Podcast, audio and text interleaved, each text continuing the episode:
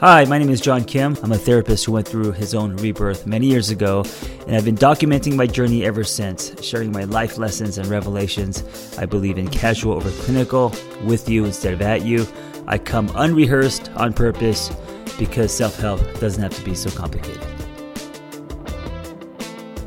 So, I'm working on my sixth book, and I'm at the part where I'm talking about. Um, building a new life. The book is called You Dodge the Bullets. It's a relationship survival guide for anyone going through a breakup. And um, one of the steps as you heal from your expired relationship is um, getting a life, is building a life. When someone says, I'm going through a breakup, what should I do? I tell them, uh, you need to get a life. And uh, they think I'm a dick and I can be. Um, joking aside, uh, I mean it sincerely because when we're in a relationship, sometimes that relationship is our life, right? So when that relationship expires, um, we suddenly have a giant crack in our life. We lose our foundation.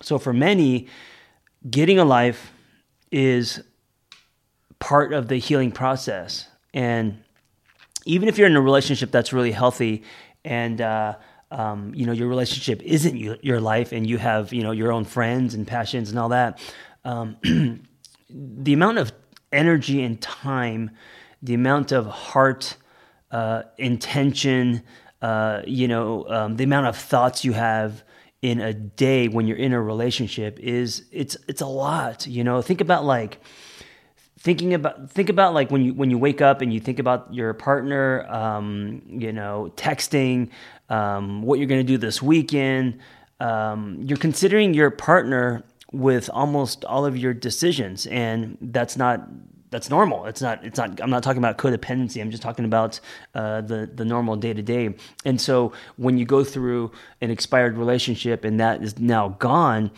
um, all of that energy all of that time has to be funneled into something um, productive, right? So instead of numbing and running, um, you want to funnel that into, of course, your own relationship with yourself slash building a life. And so I started thinking about what does a good life look like, and I started to think about myself and where I'm at today, and and um, in my definition of a good life put a bookmark there because now I want to talk about definitions. I'll come back to what a good life looks like, at least for me.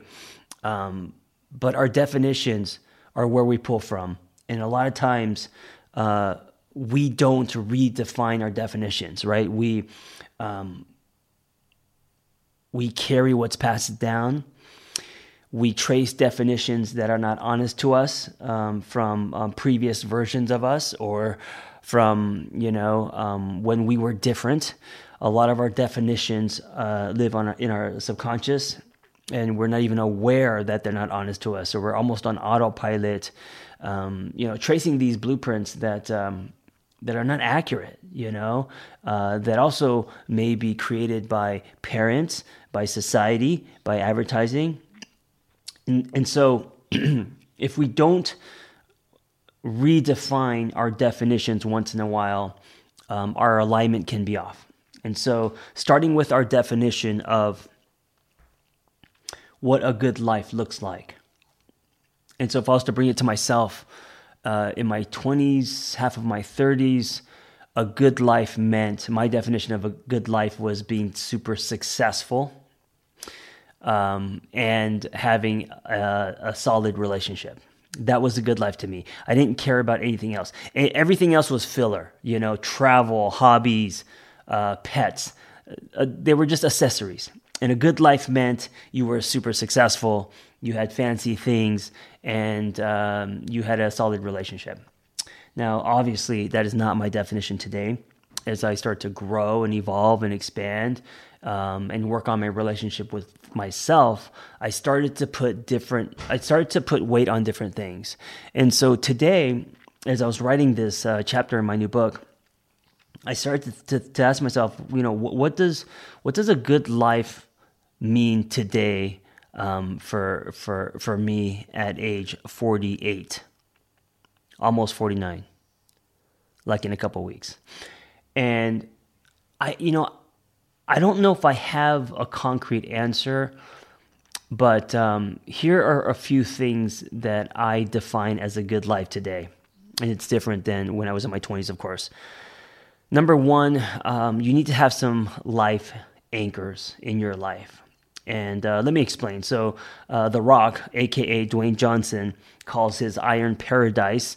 Uh, you know, he works out a lot. Uh, he calls that his one of his life anchors, um, his fitness. And um, if he doesn't work out every day, then he feels um, unbalanced. He feels incomplete. Right? It, it, it's what grounds him. His workouts. Uh, one of the things. Right? And we all need a life anchor. So that's that's that's his life anchor, and it may be yours as well. But for some, it may not be that. Uh, for some, it may be yoga. For some, it may be um, one of my life anchors is uh, uh, motorcycle ride. Um, me on my motorcycle, um, soaking in the California sun, wind on my face, and hitting flow states. Right. That's a life anchor for me. It has been since um, since my divorce. Um, creative spaces, writing, art. Uh, you know these these can be life anchors. People can be life anchors too, right? Um, good friends and meaningful conversations, right? What in your life grounds you and they're not once in a while things. They're threaded into your life and i think that's really important. So there's three tenets of a life anchor. One is that uh, it is practiced routine like daily you know if not daily um, you know maybe once a week. For example therapy can be a life anchor. It is for many and uh, they don't go to therapy every day or most people don't. They go once a week. Um, so it has to be threaded into your life. That's one tenet of a life anchor. It has to pull you out of your head, right? So a life anchor gets you very present. A life anchor um, pulls you out of your head and gets you to live in the here and now, right? So that's another tenet of a life anchor. And the the the last one would be um, it encourages flow states. It encourages you to lose track of time, and usually flow states are attached to or tied to uh, whatever your gifts are, you know, whatever you're obsessed about that's healthy.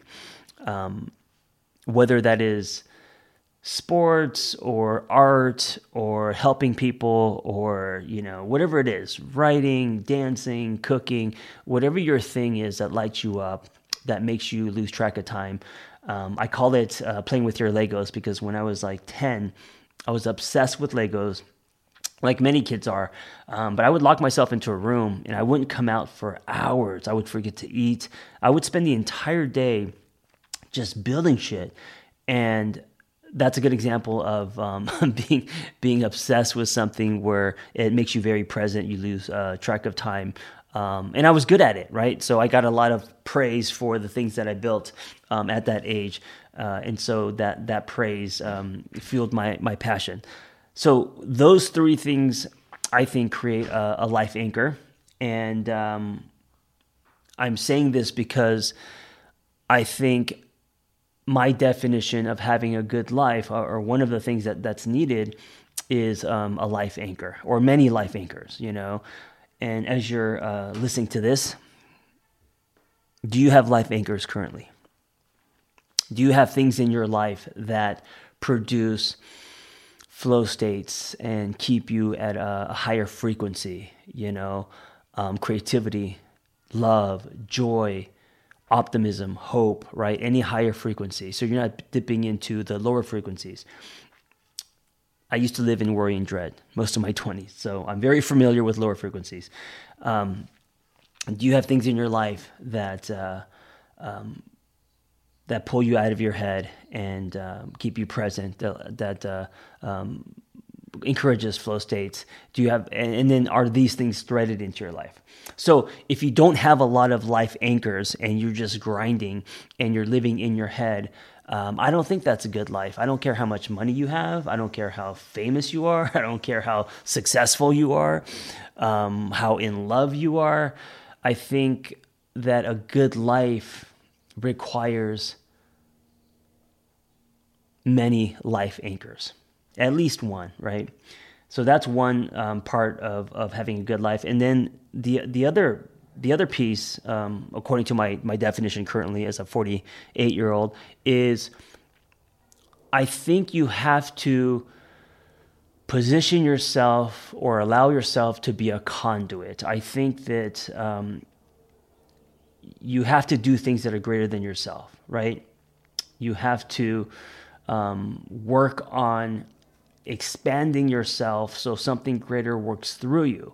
And it, and it could be helping people or it could be uh, being of service. It could be you know any way that you're sharing your gifts right? So whether you're um, a dancer a singer uh, an actor a writer you know any kind of art um, you're a coach anything that you are doing where um, you are you are actively working on your gifts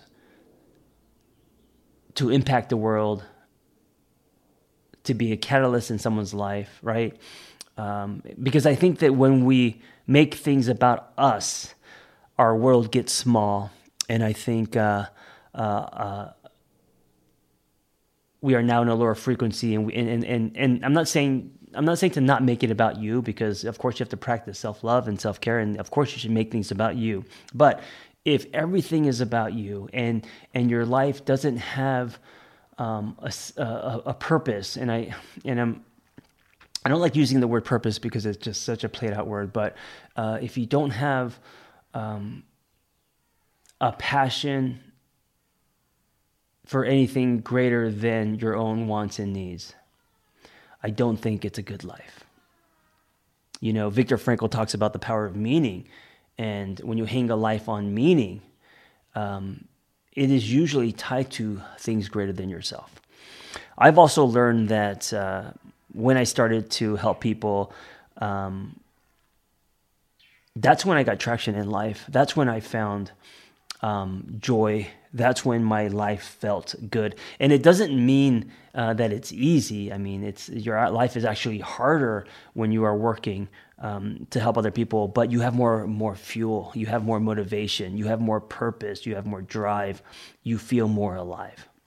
So, my definition of having a good life um, are those things, you know. Um, and of course, it still is success, and uh, I still value, um, you know, uh, my relationship uh, and the quality of my. Of course, it's still I'm I still want a solid. It's still important for me to have a solid relationship. So it's not like that; those things go out the window.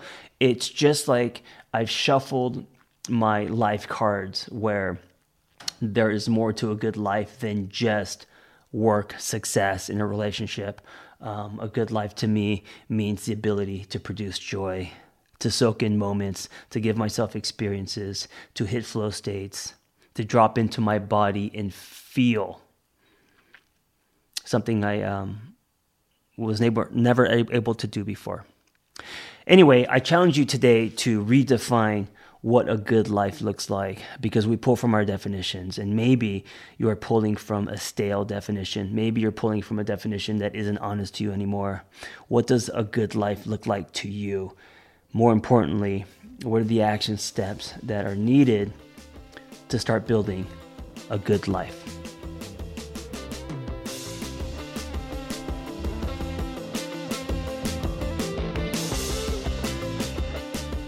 Hey, if you have a passion for helping others and you want to create a more meaningful career or add to your current skill set, it's time to become a life coach with Lumia. When I became a life coach many years ago, there wasn't anything like this. So I developed this program alongside with Noel Cordeau, Lumia Coach Training. And it's amazing. It's 100% live and online, meaningful, evidence based education, real people, real community, ICF accredited to, with 20 diverse instructors and a thriving alumni community. Go to theangrytherapist.com and click on Become a Coach and explore Lumia Coach Training. I'll see you in class.